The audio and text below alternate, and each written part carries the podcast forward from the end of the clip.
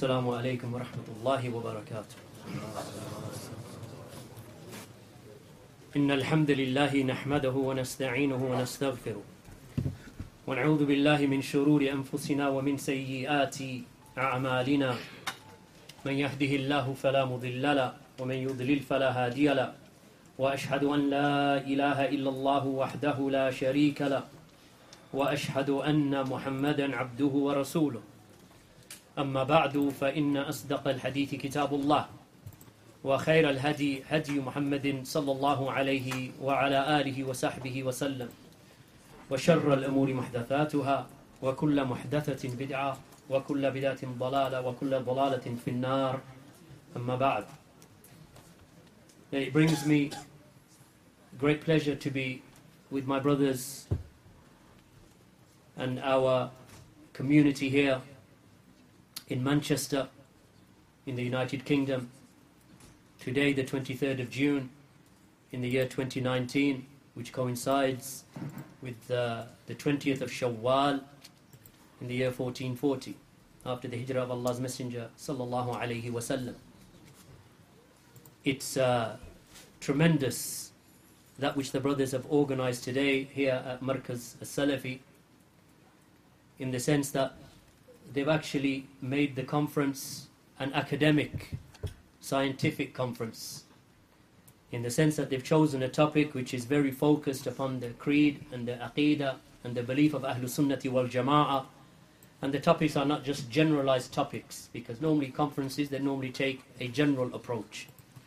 But our brothers here they decided, and I think it is needed from time to time to take a more academic, detailed approach even though the time is very limited, because some of the topics here, you know, can be taught over months, if not years. You know, the names and attributes of Allah, just the study of the likes of the Aqidah of Imam uh, of Shaykh al-Islam Ibn Taymiyyah, Aqidatul Wasitiyah or Tadmuriyah or Al-Hamawiyah. Any of those books could easily take, you know, several years to complete if a person was to go through detail. Or just reading something from Ibn Taymiyyah, the two volumes of the explanation of the names and attributes could easily, could easily take three or four years to teach if he was taught, you know, twice a week or once a week. But here, I think what the brothers have tried to do is knowing the people that we are speaking to and the fact that all of us, or many of us, that we confront people with foreign ideologies and contradictory ideologies and beliefs to Ahlul Sunnati wal Jama'ah. So therefore, how does one respond to those doubts? Meaning that not in terms of that we're waiting for them to bring their doubts so we can argue with them. No, from the aspect of when those doubts come to you, then internally, what is your response? You know, if your family brings them to you, what is the response?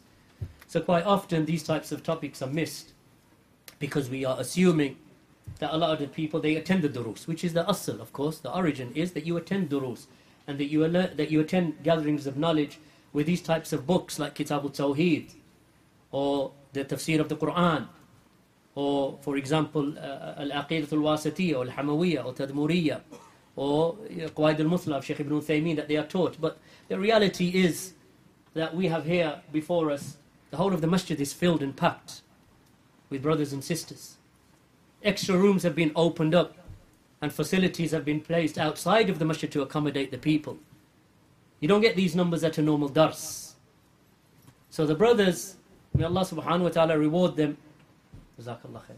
May Allah subhanahu wa ta'ala reward them that they realized and they and they came to the conclusion, well, here we have an opportunity to to reach out to the people with specific academic and scientific subject matters and which actually places a challenge upon the speakers because now we have to really bring it down and summarize the particular topics. Like, for example, the deviations of the Brailwiya, the Quburiya, Sufiya in their translation of the Quran. How do you cover that in 45 minutes or an hour? But that's the challenge of our brother, Dr. Abdul Ilah al-Lahmami. Evidences for the, for the ulu of Allah. You know, the issue of ulu. Volumes have been written by the Salaf, summarized by some of the later Salaf in the issue of ulu. And Allah subhanahu wa ta'ala is ba'in min khalqihi, that He is distinct from His creation. We, our brother Abu Iyad, Amjad Rafiq, Dr. Abu Iyad, that he had to make that concise, to make it digestible and palatable to the listener. And then our brother Uwais Tawil, likewise, the seeing of Allah Yawm al-Qiyamah, which has underlying principles of the names and attributes of Allah and the sifat of Allah subhanahu wa ta'ala. And then my topic itself, which is a refutation of the Ash'ari creed. How do you do that in 45 minutes? You can't incomplete, and the fact is that you can't. But what you can do is that you can summarize it, bring it to a point, hoping that we, the speakers, that we are complementing each other. So, when these lectures are listened to after the end of this conference, that they listen together collectively, because you may pick up some principles in one that are not mentioned by another because of time constraints. And likewise, after uh, uh, my lecture, we have our brother Abu Idris, and then look at Abu Hakim, Hafidhullah Ta'ala, benefits from Ar-Rad al-Bishr al-Marisi. How do you bring that to the people? Normally you can't.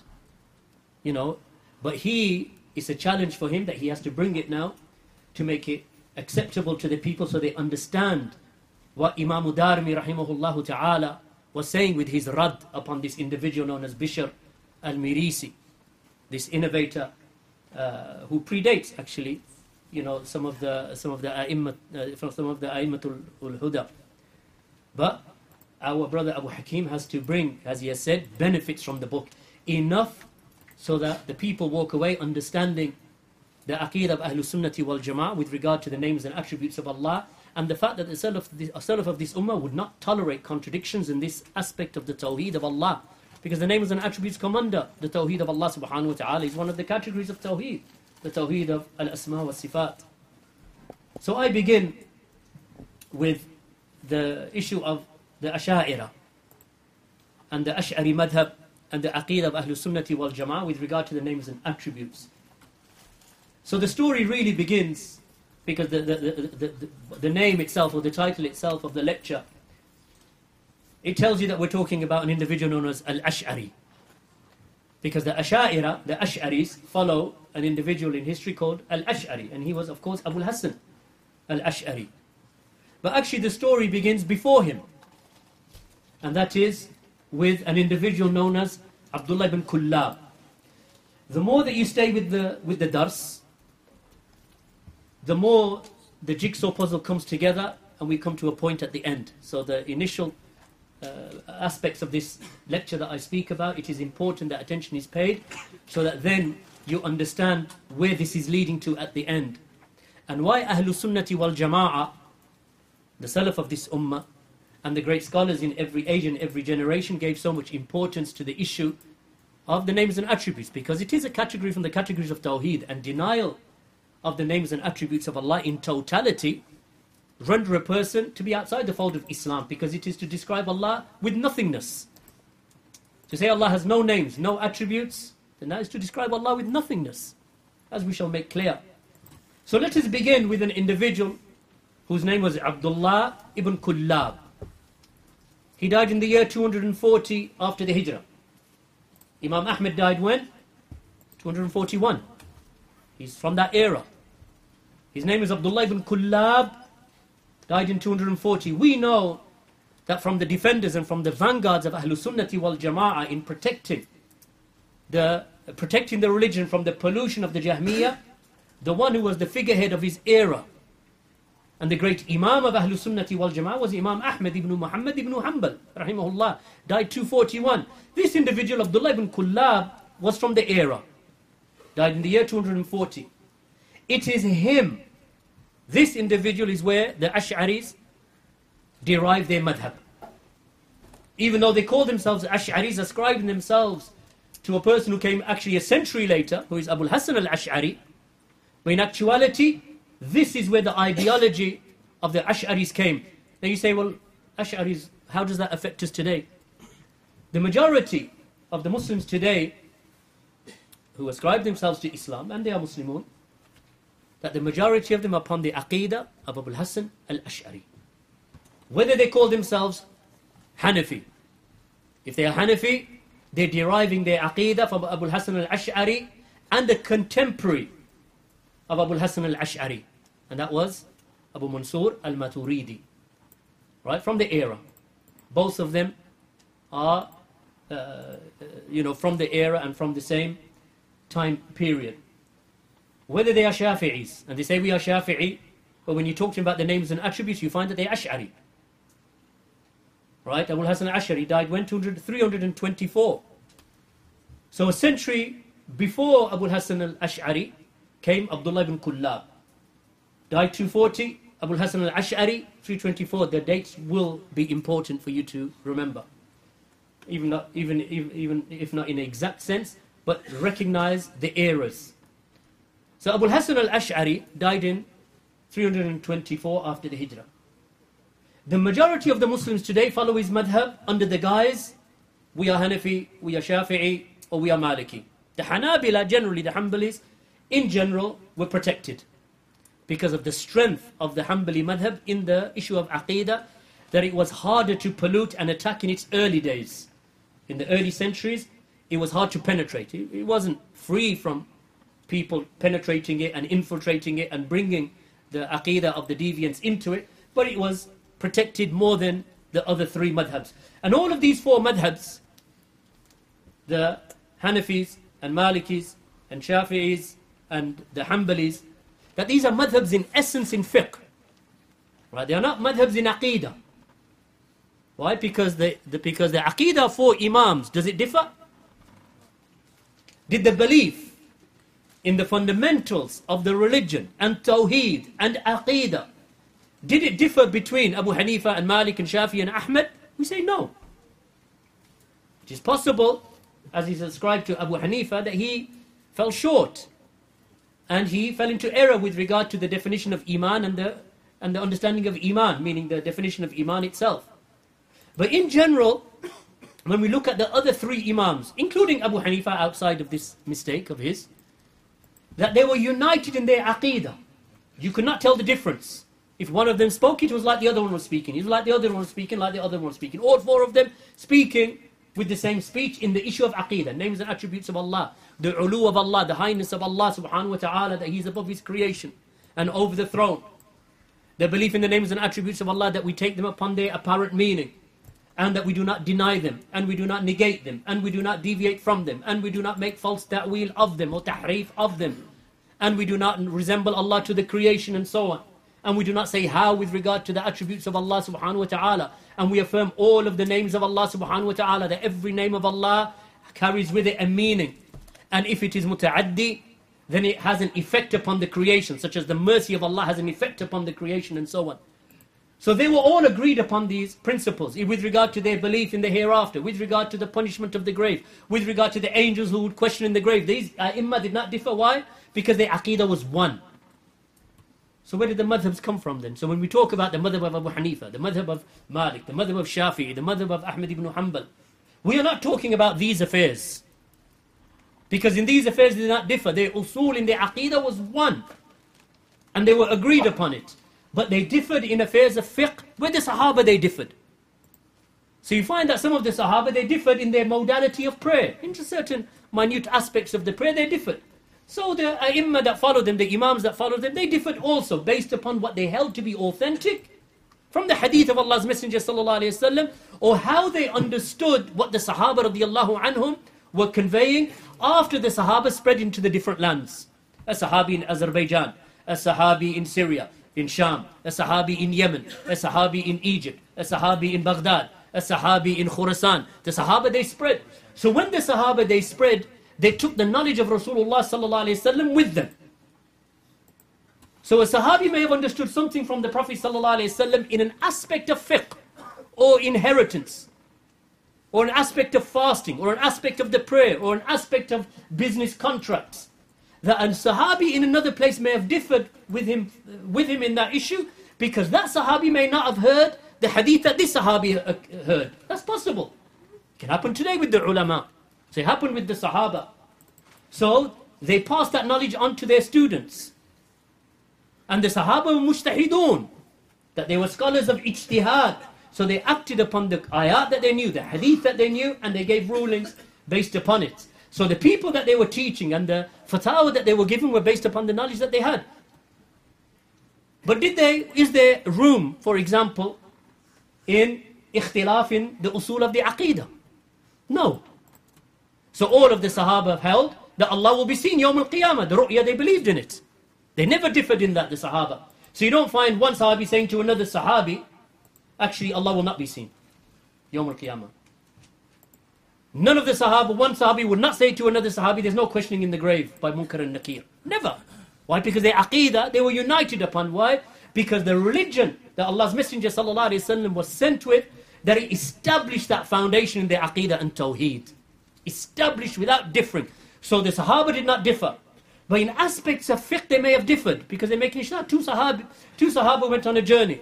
Both of them woke up after the night in a state of janaba. What are they going to do? They know about tayammum. if, you, if the water is not available, what do you do when you wake up in a state of janaba and no water is available? One of them, he made tayammum. Because that's his ijtihad. He said, well, if we don't have wudu, we make tayammum. We're in a state of janaba, sexual impurity, I'm going to make tayammum. The other one, he said, no, there must be, maybe there's something more that needs to be done. What did he, he rolled around in the, in the, in the soil. So the Prophet ﷺ, that he affirmed both of them. But for one is two rewards, and for the other there is one reward. Why? Because they're mujtahid. They're scholars. So the one who was incorrect out of those two opinions, which is the one who rolled in the soil, because he, from his ijtihad, is that tayammum, which is a simple thing of striking the ground, wiping face, wiping your hands, then that is for wudu. But what do you do for janaba? must be, from his ijtihad, it should have been extra. So he rolled in the soil or in the sand. When they went back to the Prophet ﷺ, he informed them with regard to their affair. And he affirmed the correctness. For one there is one, and for the other there is two rewards. For the one who is incorrect, there is one reward. For the one who was correct, there is two rewards. How do you give a reward to the one who is incorrect? Because his reward is for his ijtihad. For his striving to seek the truth. One reward. For the other one, there is two rewards. One reward for his ijtihad, one reward for the correct conclusion. That's for the scholars. And for the Sahaba radiallahu anhum, and for the scholars till this time. Now, in the issue of the aqidah, and the usul, and the tawheed, is there such a thing between the Sahaba? Never. They were agreed. You don't go to the grave of the dead and seek aid from the dead. The Sahaba radiallahu anhum never differed as Ibn Qayyim rahimahullah and others and Imam al-Dhahabi. They have mentioned that the Sahaba radiallahu anhum never differed with regard to the ulu of Allah. That Allah is the most high. That the arsh, that Allah subhanahu wa ta'ala is above his arsh, distinct and separate from his creation, and he is from his names Al-Ali. So when we talk about the madhabs, what we're talking about in the early days, when the madhabs were present in the time when they appeared, or the Imams they appeared rather, like Abu Hanifa and Malik and Shafi and Ahmed ibn Hanbal, rahimahumullah ta'ala jami'an, that when they appeared, they're differing when we say the madhab of Ahmed in that time. We're not talking about him differing in aqidah with Shafi'i, or with Malik, or with Abu Hanifa. We're not talking about differing in aqidah. Their differing was like the differing of the Sahaba radiallahu anhum based upon the evidence that they had from the Kitab and the Sunnah in the affairs of the furu' and the umur ijtihadiyya. Those affairs that had some room for maneuver in affairs of fiqh and the branches of the religion. And they differed. But in the usul of the aqidah, they did not differ. A person may come along and say, well, actually, they did. Because the Sahaba, they differed. What was created first? And the early Salaf, they differed as to what was created first. Was it the pen or the arsh? They say, look, that's a difference in usul. Is there a difference in usul? No. The difference in usul would be we don't believe that Allah created the arsh. Or the arsh is metaphoric, it is not a real entity. Or the qalam is something symbolic of Allah's will. Then that is a problem. But as for the salaf differing as to what came first and what came second, it's not differing in the usul. Why? Because all of the Salaf of this Ummah, the Sahaba and those who came after them, the Tabi'een, Atba'u Tabi'een, the Aimatul Huda, they all agreed that the Arsh is a creation and the pen is a creation. They all agreed that Allah subhanahu wa ta'ala is above the Arsh. And the Arsh is a real created entity by Allah subhanahu wa ta'ala and its meaning is the throne. And Allah is above it. And Allah subhanahu wa ta'ala created the qalam and they all agree that Allah created that which is called the qalam, the pen. And then Allah said to the pen, uktub, write. And the pen said, what shall I write? And Allah said, write all of the pre-decree till Yawm al-Qiyamah. So the pen it wrote it. Sahaba differ? No. Salaf differ? No. Did the four Imams differ? No. So what did they differ upon? They differed upon the wording of the hadith as to which of the two was created first. Because the Prophet ﷺ said that 50,000 years before the creation of the heavens and the earth, Allah created the pen. And then Allah said to the pen, write. And the pen said, what shall I write? And Allah said, write everything that will occur from now till Yawm al-Qiyamah. وَكَانَ أَرْشُهُ عَلَى الْمَاءِ and then Allah's Messenger said, and his throne was above the water. So now, how do we understand this hadith? Did the throne come after the creation of the pen, after that 50,000 years? Before the creation of the heavens and the earth? So Allah created the pen and then the throne. Or is Allah saying that 50,000, or the Prophet saying that 50,000 years before the creation of the heavens and the earth, that Allah created the pen, but the throne was already there because Allah, Allah's Messenger ﷺ said, وَكَانَ عَرْشُهُ And his throne was over the water. So the Sahaba did not differ with regard to the pen. They did not differ with regard to the water. They did not differ with regard to the arsh. The only thing they differed was upon the awwaliyah. Was the water first? Was the pen first? Or was the arsh first?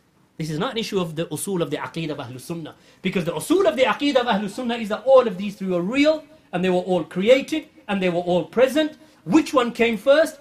Then the reality is that Allah knows best. But the scholars, they spoke about what came first, because they will speak. They say, no, the hadith states that the pen came first. This is the position of Sheikh al-Albani and those that he took from from the Salaf.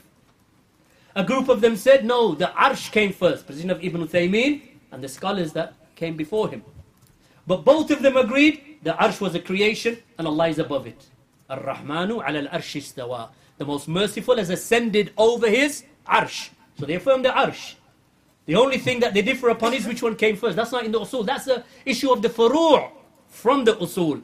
It's an issue of a branch from a fundamental. But the fundamental is agreed upon. Will Allah be seen Yawm al-Qiyamah? Has that lecture already done, right? Allah will be seen Yawm al-Qiyamah. We all agree. Right? Because it's kitab, sunnah, ijma'. Allah will be seen Yawm al-Qiyamah.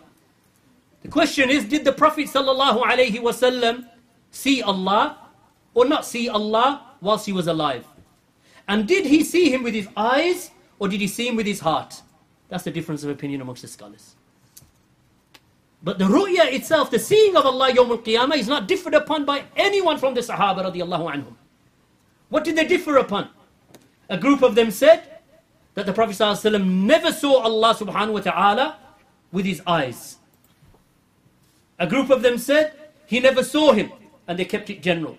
A group of them said that he never saw him with his eyes but he saw him with his heart. But the issue of the ru'ya, the seeing of Allah Yawm al-Qiyamah, do they differ? What do they differ about? Whether the Prophet ﷺ saw him or not. So the actual ru'ya is the asl of the issue. That's the aqidah. That's the foundation and the asl in the aqidah of Ahlul Sunnati wal Jama'ah. Whoever denies that, after knowing the ahadith and the ayat and the ijma', then he has left the fold of Islam. If he denies it.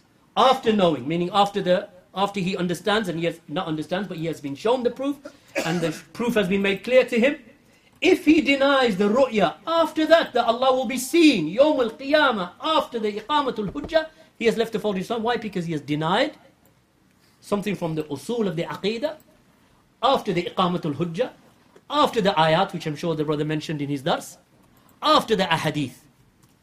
Right? So therefore, in the usul of the Aqidah, Sahaba did not differ. The only thing they differed upon, did the Prophet see him or not see him whilst he was alive in this world? That's the difference. Meaning that when you ascended in the night of Isra and Mi'raj, did he see Allah or not? A group said yes, a group said no. A group said, no, he saw him with his heart, meaning, you know, Allah, he saw Allah in a vision from his heart, but he did not see him with his eyes, and so on.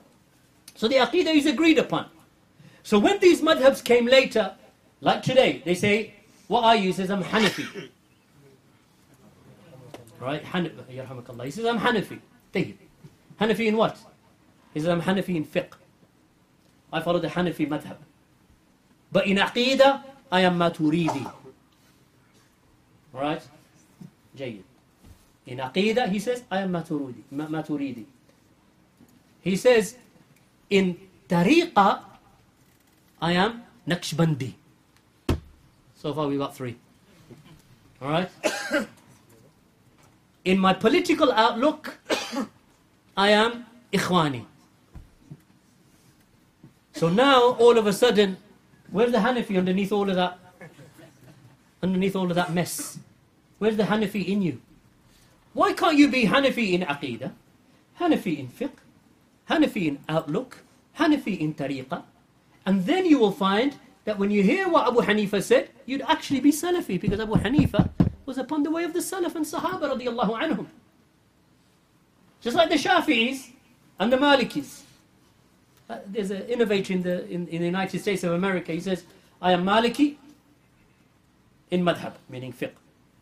Suhrawardi in tariqah, Sufi, Quburi, grave worshipper. So, as it relates to my spirituality, he is Suhrawardi. Right? And then he carries on, layer upon layer upon layer, adding, he says in Aqidah, I am Ash'ari. So he is Shafi'i, Suhrawardi, uh, what's the third one? Huh? Ash'ari. And fourthly, he will say that I am Tablighi on top of all of that. Why the layers on top of the Imam's madhab? If you are following the Imam's madhab, then what the year did we say that Abu Hassan al-Ash'ari died? 324. Right? Imam Shafi'i died 204 nearly a century and a half before, century and more, before Abu Hassan's appearance, Abu Hassan al-Ash'ari, Imam Shafi was the Mujaddid, Imam, Ahlul Hadith, Ahlul Sunnah, from the Mujaddidun of his, from the Mujaddideen of his era, Mujaddid, the reviver of the deen of his time, Imam Shafi'i. So why would you take Imam Shafi'i in fiqh, how you make wudu and how you pray, but you're not going to take the aqidah of Shafi'i? Shafi wasn't Ash'ari. How can Shafi be Ash'ari when, when, when Abu Hassan al-Ash'ari came a century after him. How is that possible? You're following a man who hasn't appeared yet? So Shafi was an Ash'ari. He was not an Ash'ari. So why don't you take in Aqidah, be Shafi'i. In fiqh, be Shafi'i. And when, what did Shafi say? If you find my opinion contradicting the opinion, of contradicting the hadith of Allah's Messenger sallallahu alayhi wasallam, then take my opinion and throw it against the wall and go to the hadith of Allah's Messenger Then you'll be true Shafi'i. إذا صح الحديث فهو madhabi. As Imam Shafi used to say, if the hadith is authentic, that is my madhab. So now you can be Shafi in fiqh. You can be Shafi in aqidah. You can be Shafi in your manhaj methodology, which is not to rebel and not to follow the paths of Ikhwan al-Muflisin or the Khawarij or the Mu'tazila and the, and the Shia and so on. Be Shafi'i in everything. What do you mean you're Shafi, Ash'ari, Suhrawardi, Tablighi? and Ash'ari or Maturidi? كيف? This is where Ahlul Sunnati wal Jama'ah don't have these layers to deceive the people with. We say we are Salafi. Say, what do you mean Salafi? We say Kitab, Sunnah, Sahaba, and the great Imams of the early Salaf. This is what we're upon. Say, ah, but, the, uh, but you already agreed that the early Imams differed. Yes, they agreed and they differed in fiqh. So what do you do when they differ in fiqh? We say, we look at what the Imams have said, whichever one brings the authentic hadith from Bukhari or Muslim, even though Bukhari and Muslim came after them. But the narrations, the Sahab, those uh, Imam narrated the narrations. If those narrations are authentic according to the Muhaddithin that came a century after them or a generation after them, like Imam al-Bukhari died in 256, or Imam al-Tirmidhi died in 279, and so on from the ai then we will take the hadith that is authentic from them. As long as that madhab or that imam gives his ijtihad, like those two Sahaba. The one who made tayammum by striking the hands and the one who rolled. Which one is the haqq out of the two? Answer me. Alright, the one who made tayammum. Do we now negate the virtue of the other Sahabi and say, well, who was he? Do we say that? No, we say, no, he's rewardable. Radiallahu anhu.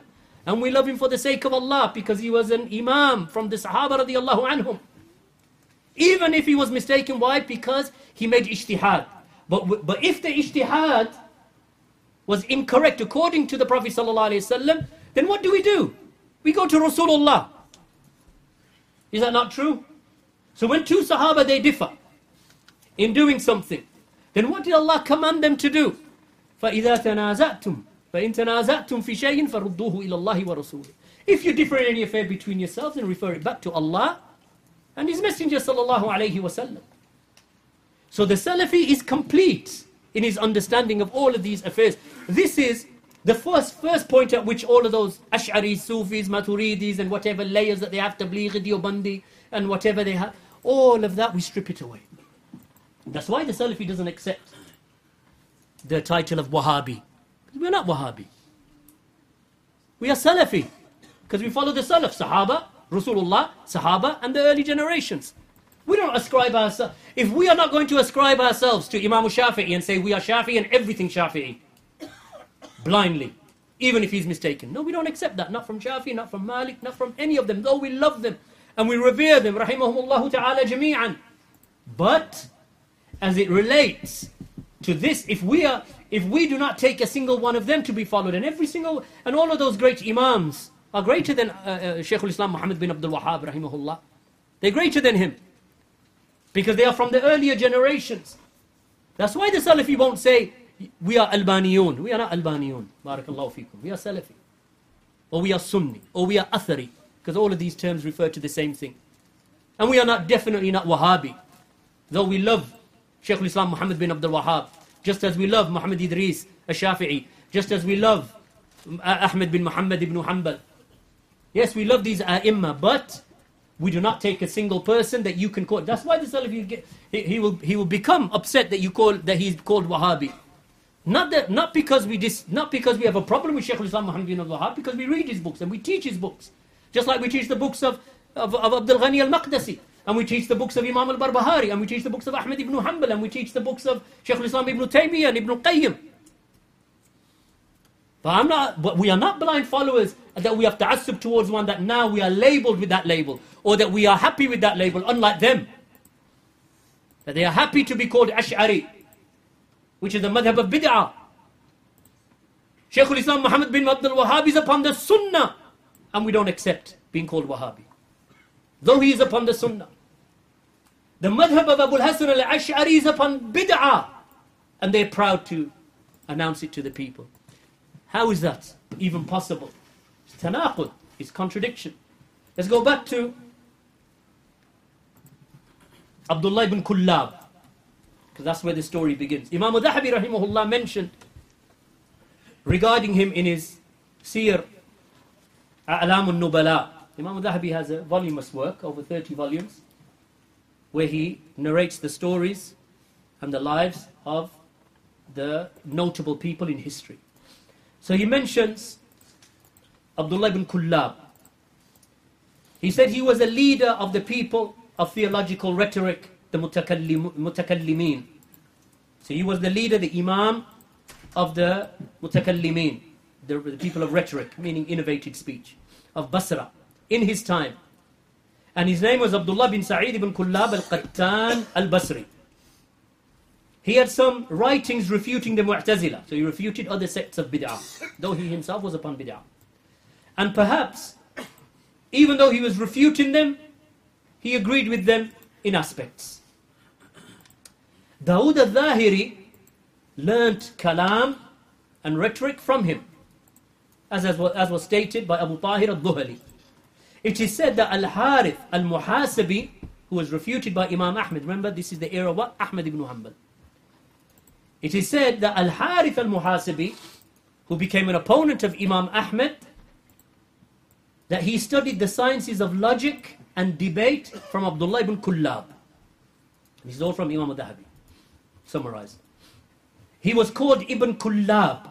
That became his name, meaning that that's what he was generally known as.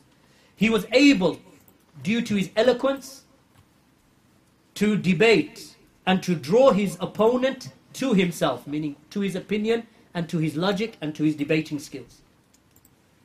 His followers were known as the Kullabiyya. They are the followers of Abdullah ibn Kullab. Some of them, some of them consider Abu Hassan al-Ash'ari to be among them. Imam. Ibn Kullab would refute the Jahmiyyah. See, what's happening here is that they're refuting each other, the various sects. So Ibn Kullab is refuting the Mu'tazila, though he has some of the ideas of the Mu'tazila. He is himself teaching logic and rhetoric in opposition to the Kitab and the Sunnah to some of his students from them, Al-Muhasibi. Abu al-Hasan al-Ash'ari, who came, who died a century later, that he, it is said that he is from them, from the Kullabiyya. Ibn Kullab would refute the Jahmiyyah. He believed, Ibn Kullab, that the Quran was a singular entity, established with the self of Allah, not tied neither to the ability of Allah, nor to the Mashi'a of Allah, nor to the will of Allah. So he believed that this, is, this was the Quran. And then Imam al Dhahabi said, no one ever had preceded him with this aqidah that he brought from himself. He said this in order to resist those who said that the Quran was created. So what was his idea? I want to refute the Jahmiyyah. I want to refute the Mu'tazila. So what did he do? Instead of following the madhab of Ahlul Sunnah, he used logic and kalam to come, with the, come up with this idea. He believed that the Quran was a singular entity, established with the self of Allah, kalam nafsi. And it was not tied, meaning the Quran itself is not connected to the ability nor the will of Allah. It is just a singular entity with Allah subhanahu wa ta'ala. Which is exactly what the Ash'ari say today. Where did they get it from? Abu Hasan al-Ash'ari or Ibn Kullab? Ibn Kullab. Ibn Hajar rahimahullah ta'ala, he mentioned in Lisan al-Mizan, volume 4, summarized from him, from Al-Hakim in his, in his Tarikh, that Ibn Khuzayma, rahimahullah ta'ala, from the great ai of Aqidah and Sunnah and Hadith of his time, Ibn Khuzayma, rahimahullah, that Ibn Khuzayma used to criticize the madhab of the Kullabiyah, the followers of Abdullah ibn Kullab. And he said, Ibn Khuzayma said that Imam Ahmad ibn Hanbal was the severest of people in criticism of Abdullah ibn Kullab and his students. So who refuted him? Imam Ahmad refuted Abdullah ibn Kullab. It is said that he was called Ibn Kullab because he was able to seize the one who he was debating with. So he would look for loopholes in their argument because he's a debater. He knows how to debate. Right? He studied debate and logic and argumentation. So when he was in front of a person, he knew, even if they speak with the Quran and Sunnah, I will use my skills in debate and manipulation to turn the argument and seize the one who I'm talking to. That's why the Salaf say, don't argue with the people of Kalam. Because they've studied debate and logic and argumentation. They learnt it from the writings of the Greeks and so on, from the writings of Plato and Aristotle and so on. So they learnt how to debate and how to argue. So a person is coming to you with a hadith. And the person is a sincere person. This is a hadith and this is the ayah. So what he wants to do, he wants to now break down the ayah and start manipulating its meaning and its wording from language, from logic, from intellect, from cosmology, from looking at the universe. And before the man, he said, I only quoted you a hadith. Where are you going with this? All right? This is how they used to do. This is how, what they used to do. So Imam Ahmed refuted him. As Ibn Khuzaymah said, he was refuted. Ibn Kullab was refuted by Imam Ahmed ibn Hanbal. And Imam Ahmed ibn Hanbal refutes you. What does that make you? In Aqidah. That makes you a person of deviation. Why? Because that was the era of the rise of the Mu'tazila, under which scholars were killed and tortured and beaten and imprisoned. In the issue of what? In the issues of Asma wa Sifat, in the Tawheed of Allah's names and attributes. So Ibn, when, when Imam Ahmed came and Ibn Kullab was calling to what he was calling to, Imam Ahmed refuted him, and he refuted Al-Muhasibi, and he refuted anyone who was upon the Aqidah of Ibn Kullab. As for the claim, and then he mentions, to skip because of the timing, in the biography of Shaykh al-Islam, Muhammad bin Ishaq as-Siraj. He was the muhaddith or the scholar of hadith of Khurasan of his time, and he died in 313 after the Hijrah. We're still talking early times. Imam al-Dhahabi said that Abu Sa'id ibn Abi Bakr said that when the affair of the Kullabiyah struck the city of Naysabur, right, which is east of Iraq, when the idea and the ideology of Ibn Kullab in opposing the Aqidah, look what he said about the Quran. he brought an idea about the Quran and a belief about the Quran that no one had ever said before him.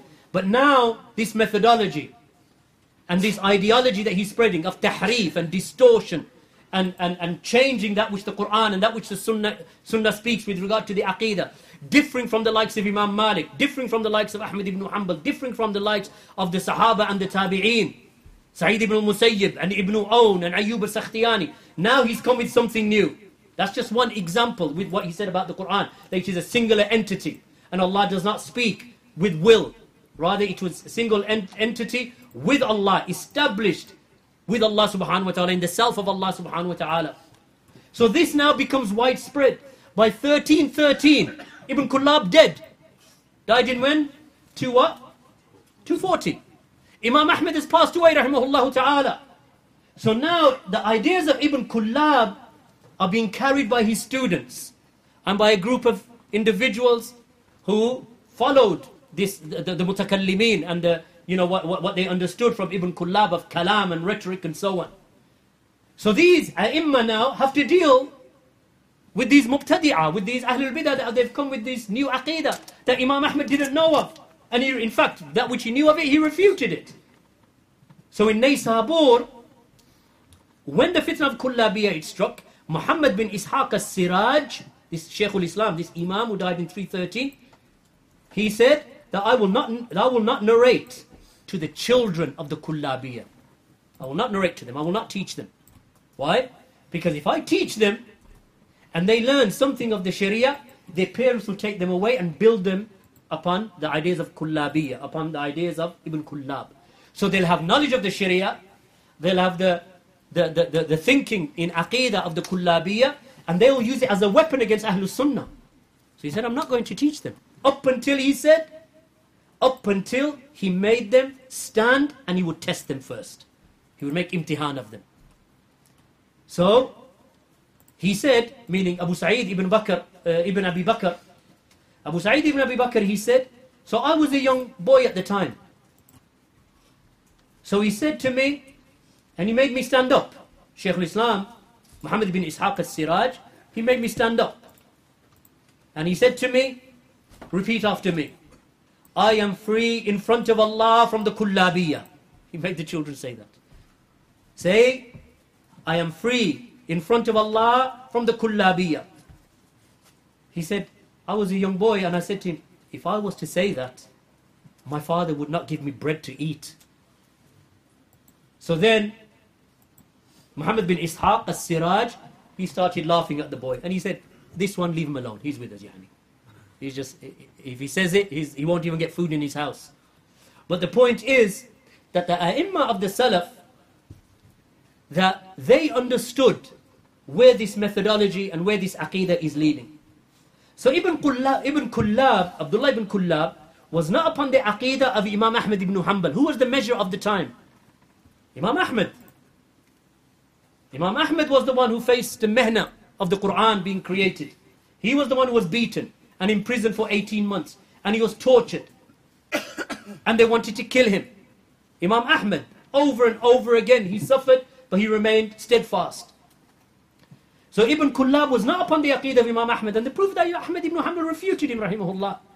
He was not upon the madhab of the Salaf.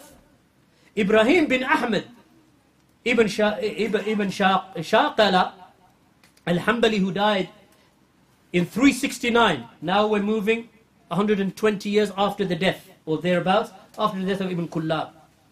That he was talking to a person who was upon the aqidah of Ibn Kullab. And his name was Abu Sulaiman al-Damishqi.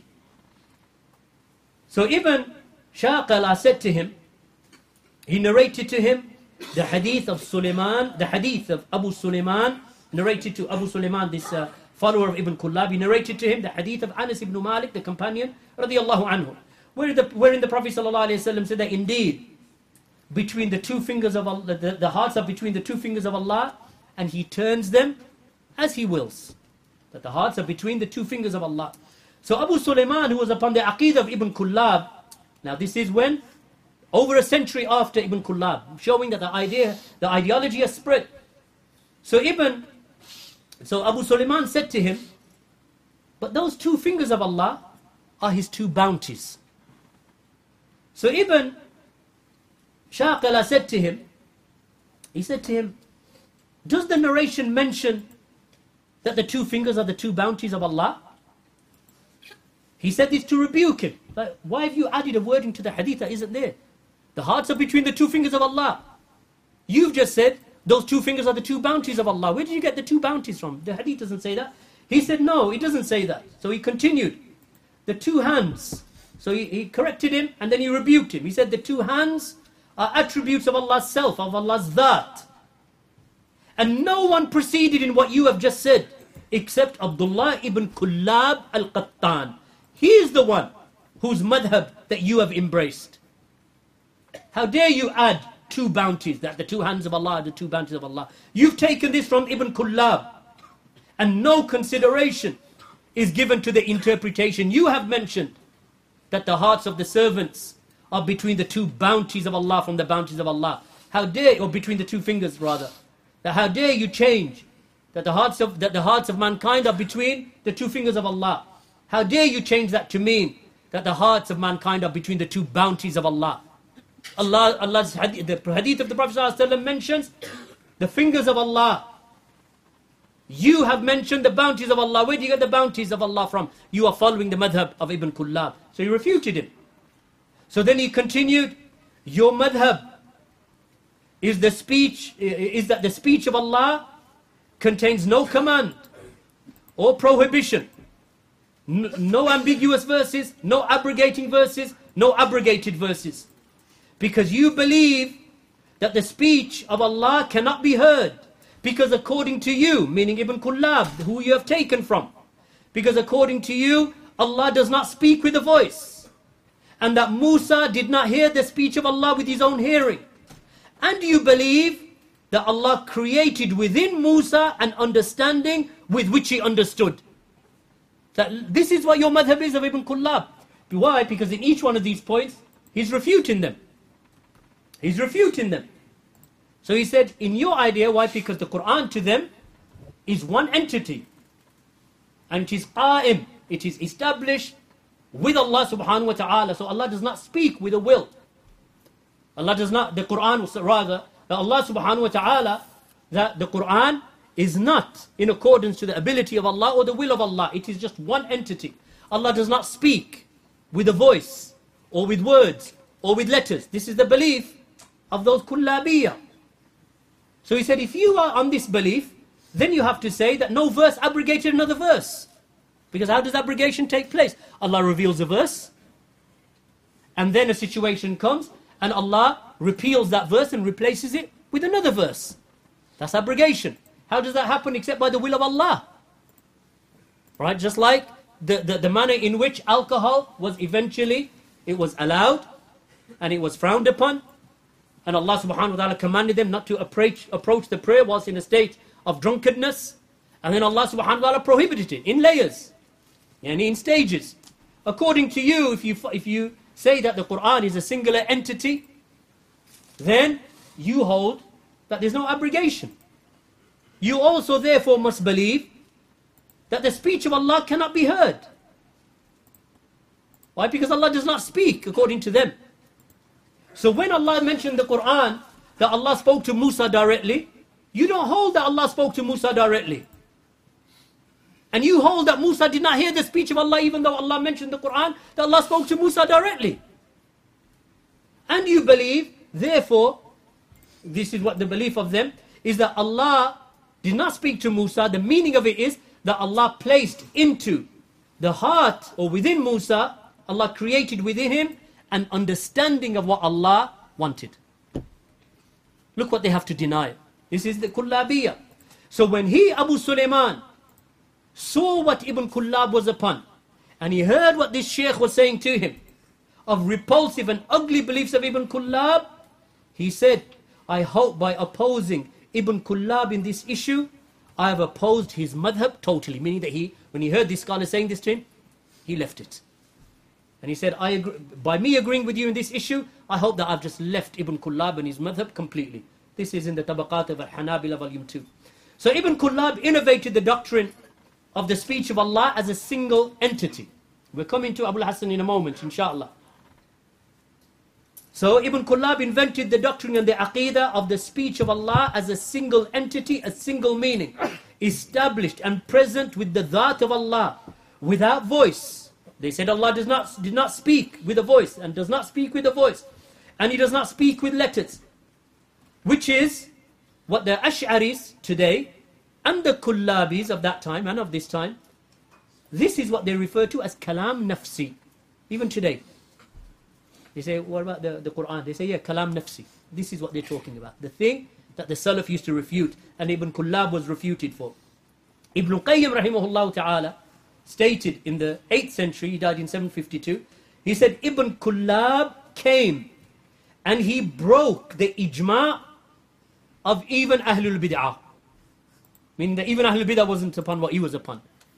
He broke their ijma' by innovating the affair of the speech established in the self, the kalam nafsi. And in that he also opposed the revelation, the naql, meaning the revelation from Allah. And he opposed the aql, the intellect. And he opposed the fitra, the innate nature. And he opposed the urf of the Arabic language, the norms of the Arabic language. He came with something that was not known from anyone before him. And with this, he resembled the Christians in the affair of the Trinity.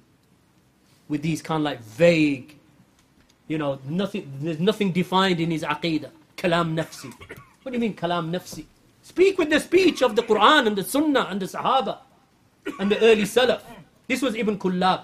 So Ibn Taymiyyah said, Rahimahullah Ta'ala,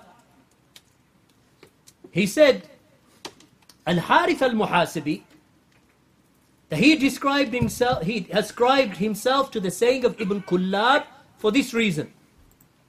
And for this reason rather, so Al-Muhasibi came along and Muhasibi was in the same era as Ibn Kullab. Imam Ahmed now is waging a war against them. When they start talking about Kalam Nafsi. And that the speech of Allah is a singular entity. And Allah does not speak with words or with letters or with a voice that was heard by the likes of Musa alayhi salam or by Rasulullah sallallahu alayhi wasallam on the night of, of Mi'raj. So Al-Harith al-Muhasibi ascribed himself to the saying of Ibn Kullab and for this reason Imam Ahmad ibn Hanbal ordered that Al-Muhasibi be boycotted and Ahmad would warn against Ibn Kullab and his followers. So now this is the foundation of the Ash'ari madhab. But they don't call themselves Kullabiyya today. What do they call themselves? We're Ash'ari. And they say that the madhab of the Ash'ira is the madhab of Ahlul Sunnah wal Jama'ah. You read it in their books. When they write their Aqidah, they say that the madhab of Ahlul Sunnah is the madhab of the Ash'ira. The Ash'aris are Ahlul Sunnah. How can the Ash'aris be Ahlul Sunnah when Imam Ahmad refuted the founder of the Ash'ira, Abdullah ibn Kullab? And the ai they refuted them. And, you, and I've just mentioned just a handful of narrations. Even though if we continued, it would take weeks just to finish that section. Let us now talk about the rise of Abu Hassan al-Ash'ari himself, because this is the Ash'ari madhab. His early i'tizal and then his repentance from his false belief at the end of his life, because he went through stages in his life. The Ash'ari madhab follows the doctrine of the doctrine of kalam, the same theological rhetoric, putting the Quran and the Sunnah to their own intellect and their own ideas and their own, you know, uh, philosophies, and then coming up with their own aqidah in opposition to the Sahaba radiallahu anhum. So it appeared after the first three generations, the Ash'ari madhab. That's the first thing that you must understand. They know that, and we know that. The Ash'ari madhab, by default, and by necessity appeared after the first three generations. Anyone know why? It's obvious. Because Abu Hassan Ash'ari died 329. So even if we assume that you are Ash'ari, because they say proudly, we are Ash'ari. So if you are Ash'ari, then when did Abu Hassan al-Ash'ari die? 324. If he died in 324, then the madhab that you are following, and you say that it is his madhab, that we are following. We are Ash'ari in terms of our aqidah. Then you are following a man who came three centuries after Rasulullah. Right? So it is a late. It is three centuries later. They ascribe themselves to Abu Hassan al-Ash'ari and they regard him as their founder, founder of their madhab. Al-Ash'ari was a staunch Mu'tazili. staunch Mu'tazili in his early years until he reached the age of 40. 40 years of his life. He was a Mu'tazili with the Mubtadi'ah, a Mubtadi' an innovator refuted by ijma' by Ahlul Hadith and Ahlul Sunnati wal Jama'ah. The Mu'tazila were finished in the eyes of Ahlul Sunnah without exception. Finished. What was he for 40 years? Mu'tazili. That's 40 years of his life. Then around the year 300, he's 40 years old, then he switched to the madhab of the Kullabiyah. So he switched from an extreme ideology of the Mu'tazila, which is denial of the attributes of Allah subhanahu wa ta'ala, denial that the, that, the, that the names of Allah subhanahu wa ta'ala have a meaning, let alone that they have an effect upon the creation. They're in denial of that. Right? So they deny all of the attributes of Allah.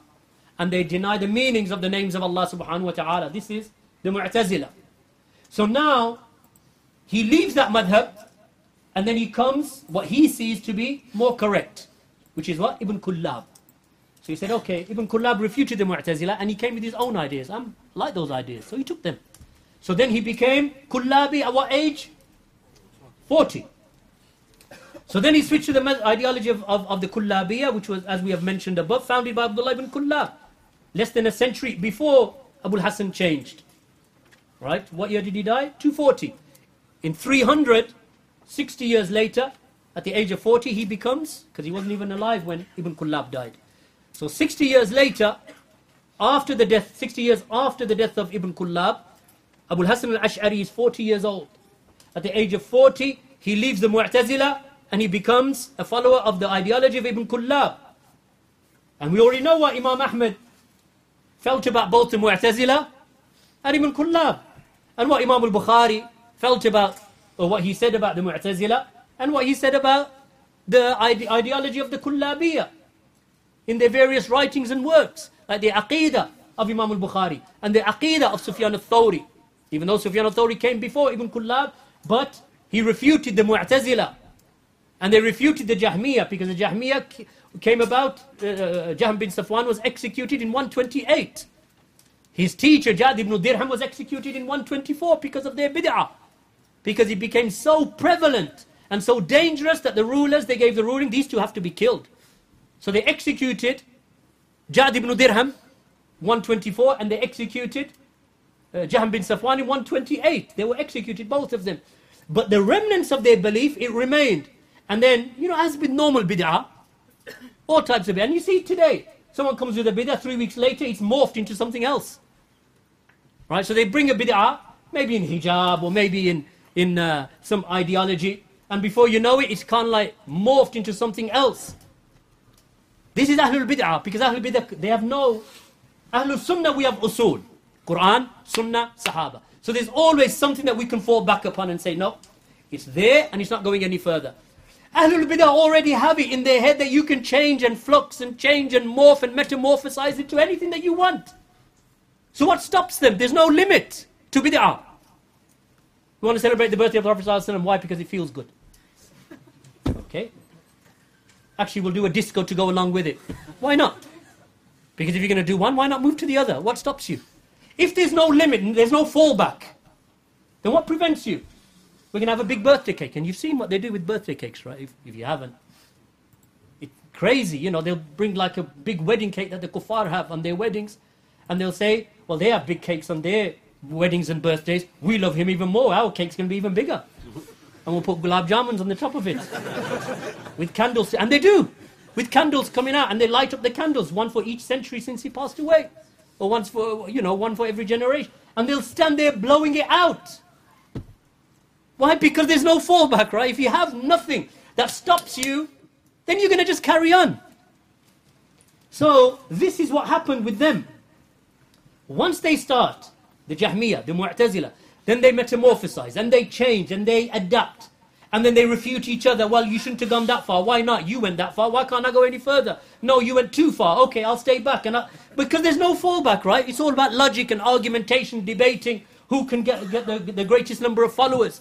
Whereas the Salaf, he says, and the scholar and the person of Hadith, Ahlul Hadith, he says, no, I just stop at the Hadith, akhi. And they think you're boring. Right? They think, well, why just stop at Hadith? Why not Why can't we go any further? This is bid'ah, either bid'ah asliya or bid'ah idafiyya.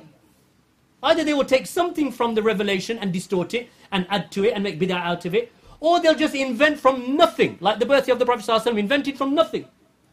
Just plucked it out the air. Well, they have Christmas, let's do Eid Milad. It's just plucked out the air. Right? Other types of bid'ah have a foundation, meaning that they're trying to use something in the Sharia as a basis to do their bid'ah. So this is what they did. Ibn Taymiyyah said, rahimahullah. Will go. No, we have time. Okay. Ibn Taymiyyah said the saying that the Quran, Ibn, this is the words of Ibn Taymiyyah refuting the Kullabiyah. The saying that the Quran is from eternity, not with a voice, not with letters, and it is not except a single entity or meaning present with the self of Allah, then it is correct to state that this saying of the, of the this is the saying of the Ash'ariyah, because they admit to it even now. Right? It is a single entity. Allah does not have a voice, and Allah does not speak with a voice. Allah does not speak with letters. It is a single. It is not except a single entity with the self of Allah. Then it is, then it is correct to say that this is the saying of the Ash'aris, the Ash'ariyah. But the first to utter this in Islam was Abdullah ibn Kullab. Ash'aris took it from, Abu Hasan Ash'ari took it from him. Then Shaykh al-Islam ibn Taymiyyah said, and the Salaf and the Imams, the Salaf and the great scholars, they would affirm for Allah what is established with the self of Allah, with the Dhat of Allah, of His attributes. And they affirm the actions of Allah that are connected to the will of Allah and His power. So they would establish for Allah Allah's attributes that are is connected to the, the, the, the, uh, the affirmed with Allah and established with the Dhat of Allah. Like Allah's hearing, Allah seeing. Dhat of Allah. Then there are those attributes of Allah that are connected to the will of Allah, to the mashia of Allah, like the ascending of Allah. Right? Allah's istiwa. You don't ulu already today. So Allah ascended over His throne. So the istiwa of Allah and this attribute of Allah, al istiwa, is connected to the will of Allah. Allah does it whenever He wills. Whenever He wills, as He wills. The how we don't know, because He never told us how He ascended over the throne as Imam Malik when he was asked by that innovator. He said, Ar-Rahmanu ala al-arshi istawa. Kayfa istawa? When Imam Malik was asked, that Allah said in the Quran, the man said to Imam Malik, Allah said in the Quran that Allah has ascended over his throne. How did he ascend over the throne? So Imam Malik said, Al-istiwa ma'loom. The istiwa, it is the ascending of Allah over the throne, it is known. Wal-kayf majhul. How he ascended, it is not known. And I do not see you except as an... And, and, uh, and to question the istiwa of Allah, the ascendant of Allah over his throne, then this question is a question that is innovated. We just affirm what Allah has said. We don't say how. Your question is a question that is a bid'ah. I do not see you except as an innovator or in a narration as an evil person. Get out of my circle. Removed him. Because he knew that this man had come, maybe not for Imam Malik, but for the rest of the people to be deceived by him. So he removed him. But the, uh, Shaykh al-Islam ibn Taymiyyah said that the Salaf of this ummah would affirm for Allah the attributes of the self for Allah, the attributes that are established with the Dhat of Allah. And they affirm the actions that are connected to the will of Allah, like Allah speaks whenever He wills. But the, the speech of Allah is also from the attributes dhatiyah. The sifat al-dhatiyah, from the sifat al-dhatiyah of Allah subhanahu wa ta'ala, meaning that Allah, Allah can never be ceased to be described with speaking. It is Allah subhanahu wa ta'ala speaks and He's never ceased to be described with the attribute of speaking. Allah sees and He has never ceased to be described as being the all-seeing. Allah is the all-hearing, as-sami' and Allah has never ceased to be described as being the all-hearing. But as for al-istiwa, the ascension of Allah, and the nuzul of Allah, the descending of Allah, and the maji of Allah, the coming of Allah, yawm al-qiyamah, then these are all connected to the will of Allah. Allah ascends when He wills, and Allah descends when He wills. When does Allah will to descend? When? The last? That's The last third of every night. Allah descends to the nearest heaven in the hadith of the Prophet ﷺ, mutawatira. Hadith are established in, in numerous narrations. And Allah descends on the day of Arafah, as is mentioned in one hadith. So then Shaykh al-Islam ibn Taymiyyah mentioned that the Jahmiyyah denied both of this. They denied both of these, meaning the attributes of Allah that are established with the Dhat of Allah. The, and the attributes of Allah and the actions of Allah that are connected to the will of Allah and His power. The Jahmiyyah founder, what's his name? Jahm bin Safwan. Executed, mentioned it, right? That's what I said at the beginning, you have to listen. 128 he was executed. So what does he say? The Jahmiyyah denied both of this. So Ibn Kullab agreed with the Salaf that the Jahmiyyah are wrong. So Ibn Kullab, he agreed with the Salaf in the establishment of the eternal attributes of the self. So he agreed that the Jahmiyyah were wrong and he affirmed the eternal attributes of Allah. Like seeing, hearing, and so on. Because these are established with Allah, with His Dhat. Never cease to be described with them, right? But he rejected the fact that they are attributes established with Allah that are connected to His will and power.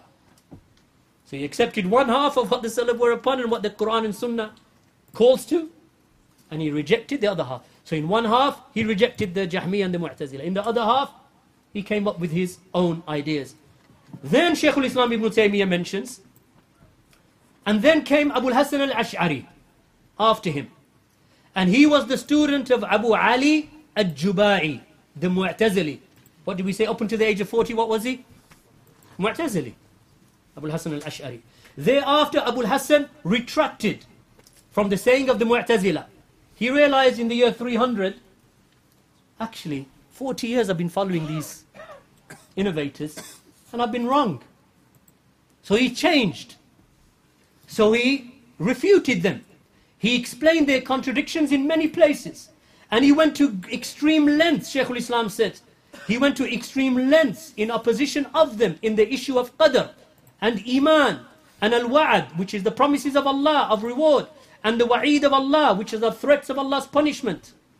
Until they, due to this, ascribed to Abu Hassan al-Ash'ari, meaning that when he refuted the Mu'tazila, because these are the arenas where the Mu'tazila went to extremes and in innovation. So he refuted them, he left them, but he did not just leave them, he left them and said, I know them.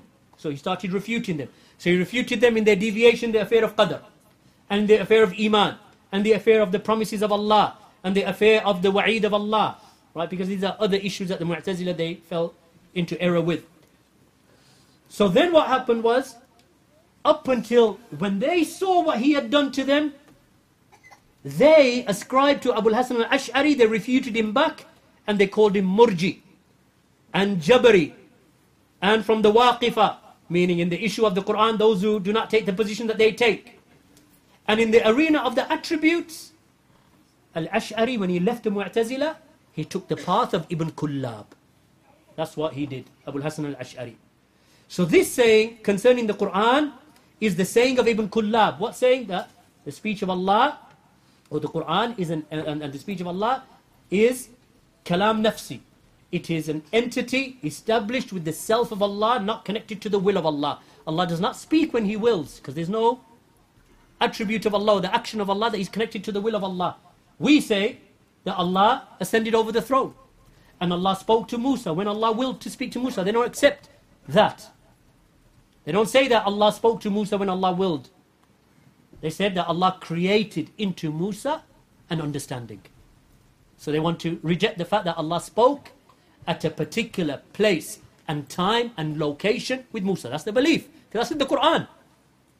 Right? He spoke to Musa at a particular location, at a particular time, at a particular appointed, appointed location that Musa went to or Musa was going through. They reject all this because they say no. What must have happened, because they rejected that side of the attributes of Allah, that Allah, Allah, Allah does what He wills whenever He wills in those attributes of Allah that are known as the sifat fi'liyah. Meaning that Allah's, they are attributes of Allah that Allah does whenever He wills. They said, no, there's no such thing as Allah doing what He wills whenever He wills. They don't accept that. Right? Whereas the Salaf, they did. The Quran speaks of that. The Hadith speak of that. The Sahaba speak of that. The Tabi'een speak of that. The Atba'u Tabi'een speak of that. The books of Aqidah of the Salaf are filled with this. They don't want to accept it, and there's a reason why. But that's a different discussion. Right? So they came back and refuted Abu Hassan al-Ash'ari when he left the Mu'tazila. So then Abu Hassan al-Ash'ari thought, what next? So then he was convinced by Abdullah ibn Kullab. That's Abu Hassan al-Ash'ari. So, so the saying concerning the Quran, they're saying, this saying concerning the Quran is the saying of Ibn Kullab in origin. That the Ash'ari speak of today, in 2019, or in 1440. The Ash'ari still speak with this today. When you say, where do you get this from? What do they say? Wish, the, the Imam Abu Hassan al-Ash'ari, this is the mother of Ahlul Sunnah. Whose is it really? Ibn Kullab. They got it from Ibn Kullab. Because he was the first one to speak with it. So when Abu Hassan had nowhere else to go, when he left the Mu'tazila, he latched on to the aqidah of who? Abdullah ibn Kullab. So this is what Shaykh al-Islam ibn Taymiyyah said.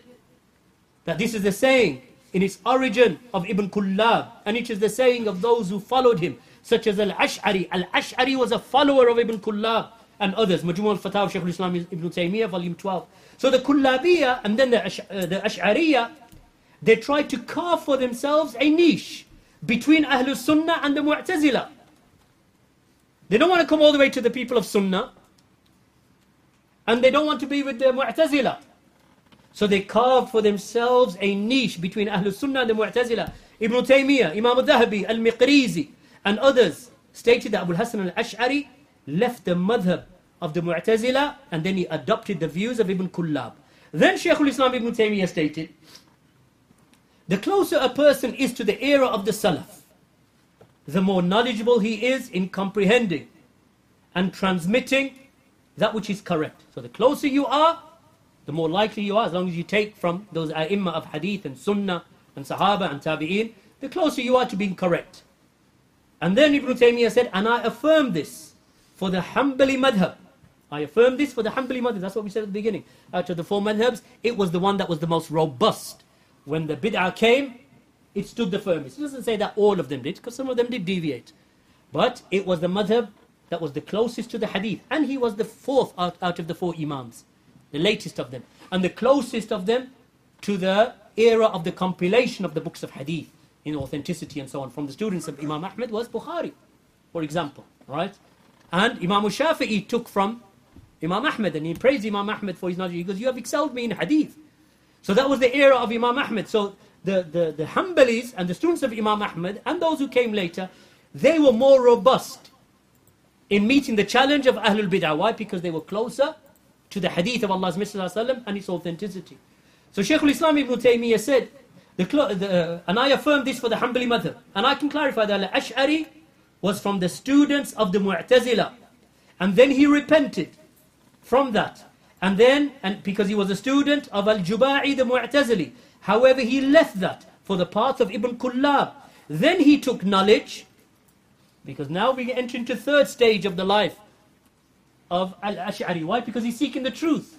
He realizes I was wrong for 40 years. Then he comes to Ibn Kullab, and he thinks I found the truth. Then he bumps into who? Scholars of Hadith. Scholars of Hadith. So he took knowledge in the science of Hadith from Zakaria as-Saji in Basra. Then when he arrived in Baghdad, he took knowledge from the Hanbalis in Baghdad in the subjects of religion. So now we enter the third phase of the life of who are we talking about? I just want to make sure you're still with me, right? Who? Abu Hassan al-Ash'ari. We're entering into, this is Shaykh al-Islam ibn Taymiyyah. So, after being with the Mu'tazila for 40 years, then he was with Ibn Kullab. Then he starts seeking knowledge of hadith because where else are you going to go after the Mu'tazila? Mu'tazila don't want hadith. He He's now decided, actually, we need to go back to the revelation. Abu Hasan al-Ash'ari. So he's listened to Ibn Kullab or listening to the, to the writings and the students of Ibn Kullab or, or what remains from his ideology that was widespread. And then he decides, I want to seek hadith. So he starts seeking hadith and he ends up in Baghdad taking knowledge from the Hanbalis, which is the most robust madhab in Aqidah. Hanbalis is the most resistant to bid'ah. Right? And then he said, Shaykh al-Islam ibn Taymiyyah, volume, Majmu al-Fatawa, volume 3, and this was the final affair that he died upon. And he himself and his companions stated this in their books. Right? So that's Abu Hassan al-Ash'ari. That's who they claim that they're following. What we doing? Ahl al-Hadith. Quran, Sunnah, Hadith, Salaf. Look how they're meandering, one place to another. Now, they go to Imam Abu Hassan al-Ash'ari. Their Imam. They say, however, and this is what we say. However, the Ash'aris of later times, up until today, take the doctrine of Al-Ash'ari when it was upon the madhab of who? Ibn Kullab. So the Ash'aris of today are in reality Kullabiyya. That's the haqq. That's what they're upon. So in reality they are Kullabiyya. In fact, they are worse than Ibn Kullab, since they adopted much of what Ibn Kullab refuted from the Jahmi and the Mu'tazila. In fact, the Ash'aris of today, they're not Ash'ari. They are very much resemblant of Ibn Kullab, but actually in many areas they've gone even worse than Ibn Kullab and they adopted the original ideas of the Mu'tazila and the Jahmiyyah. That is why we do not read. They do not read rather. Meaning the Ash'aris of today, they will not read the book of Abu Hassan al-Ash'ari rahimahullah before he died. Because he entered into the third stage. In his third stage, he's writing now. Who's he refuting? He's refuting them. What he was upon before, he's refuting them. Obviously, he has remnants. You don't leave 40 years and then go to Ibn Kullab and then come to the hadith. Something of that was still stuck with him. But in his thinking and in his promotion of the aqidah, he came straight. Even though he still fell into error because that was remnants. You know, things stick. If you've grown up upon something, it's hard to let it all go because some of that new knowledge hasn't come to you. So they reject, they don't even, when you tell them this hadith, why don't you follow the, the, the book of Abu Hassan al Ash'ari after his repentance? Why do you read those books? So Abu Hassan al Ash'ari wrote a book entitled Al Ibana and Usul Diyana. This was Abu Hassan's, re, re, not only his repentance, but his refutation upon that which he was, which he was upon before. On page 20 of this book, this is what Abu Hassan al-Ash'ari said, showing that this is a man who has made tawbah. He's realized the errors. So what did he say? Abu Hassan al-Ash'ari rahimahullah said in Al-Ibana and Usul al-Diyana, volume, page 20, he said, our saying with which we speak and our belief upon which we practice our religion is to hold fast to the book of our Lord and to the sunnah of our Prophet sallallahu and that which is narrated from the trustworthy ones, the Sahaba, the Tabi'een, and the Imams of Hadith. What do you see the effect of the Hanbali scholars upon him? He said, This is what we're upon. Then he makes clear, he continues, and through that we are protected, he said. So there's no kalam now. He doesn't want to know about kalam and ahlul kalam and theological rhetoric or the kullabiyya or the mu'at. He doesn't want to know any of that. He said, This is what we're upon. He said, and through that we are protected. Then he said, and we hold fast to whatever was stated by Abu Abdullah Imam Ahmad ibn Muhammad ibn Hanbal. Anything clearer than that? Then he said, May Allah make his face radiant. May Allah raise his rank and reward him abundantly. And those who oppose his speech, meaning Imam Ahmad ibn Hanbal's speech, then they are to be opposed. Now he wants to fight them. Because he knows what they've done to him. All of these years, they misguided him. Now he wants to deal with them. They are to be opposed. That is because Imam Ahmed was a virtuous Imam. He was a complete leader through whom Allah made the truth clear and by whom he repelled misguidance. And he clarified the manhaj and the methodology of the truth. He clarified the truth. And he bridled and he extinguished the, innovate, the innovations of the innovators, the deviations of the deviants and the doubts of the doubters. So may Allah have mercy upon this foremost Imam, a noble and great scholar of deep understanding. Anything clearer? He's left all of that and gone full circle. Quran, Sunnah, Hadith, Sahaba, Tabi'in, Atba'u Tabi'in, Ahlul Hadith, and specifically, I stand with Imam Ahmed. Clear. What do the Ash'aris today say? We'll follow his second stage. Because they reject that he ever changed. Except from I'tizal, they say he changed from the Mu'tazila to the Haqq. What's the Haqq to them? Ibn Kullab. But in reality, look what he himself is saying. So this retraction of Abu Hassan al-Ash'ari clearly shows that he left the Kullabiyya and he adopted the aqidah and methodology of Imam Ahmad ibn Hanbal and his students. Especially since it is well known that Imam Ahmad what kind of harsh stance that he held against Abdullah ibn Kullab and those who followed him. He knows what Imam Ahmed believes about Ibn Kullab. He's saying, You oppose Imam Ahmed, I'm not with you. And they are to be opposed if they oppose Imam Ahmed. This is what Abu Hassan came to. Because he knew what Imam Ahmed had said about Ibn Kullab and about the students of Ibn Kullab like Al-Muhasibi and others. And it was for this reason that he ordered the abandonment, meaning Imam Ahmed, of Al-Harith Al-Muhasibi, who was a follower of Ibn Kullab. So it is safe to assume that Abu Hassan al-Ash'ari had drawn close to the understanding and the creed of Imam Ahmad ibn Hanbal. This is further proven by his visit to Al-Barbahari. Who is the figurehead in the time of Abu Hassan al-Ash'ari? Abu Hassan al-Ash'ari died 324. Barbahari was in the same era, died 329, only five years after him. So in the same era. So he's realized, Abu Hassan al-Ash'ari, rahimahullah, I'm not upon that bid'ah. I've written what I've written. Now he wants the scholars of hadith. Anyone in doubt about the aqidah of Barbahari? Read it, right? If you haven't, grab it and read it. Right? Regardless of what Ahlul Bidah say, because they're scared of this book. That's why they always criticize it. Barbahari died in 329. He was from the companions of the students of Imam Ahmad ibn Hanbal, and he is known as the Imam of Ahlul Sunnati wal Jama'ah of his era. Imam Abu Muhammad al-Barbahari. Rahimahullah ta'ala. So what does Abu Hassan do? He's seeking out who? He seeks out the Imam of Ahlul Sunnah al-Barbahari. As Imam al-Dhahabi mentioned under the biography of al-Barbahari in his Siyar A'lam al-Nubala. So it is safe to assume that Abu Hassan al-Ash'ari had drawn close to the understanding and creed of Imam Ahmad. This is further proven by his visit to Imam al-Barbahari, the Imam of Ahlul Sunnah at his time, where al-Ash'ari came in front of him, Abu Hassan, and he freed himself from the people of bid'ah. Freed himself. He said, I've come to you. He said, what do you want? He said, I've refuted them. And he started he said, I wrote 15 books against them. This is what Abu Hassan Ash'ari is telling Barbahari. Barbahari was still not fully convinced.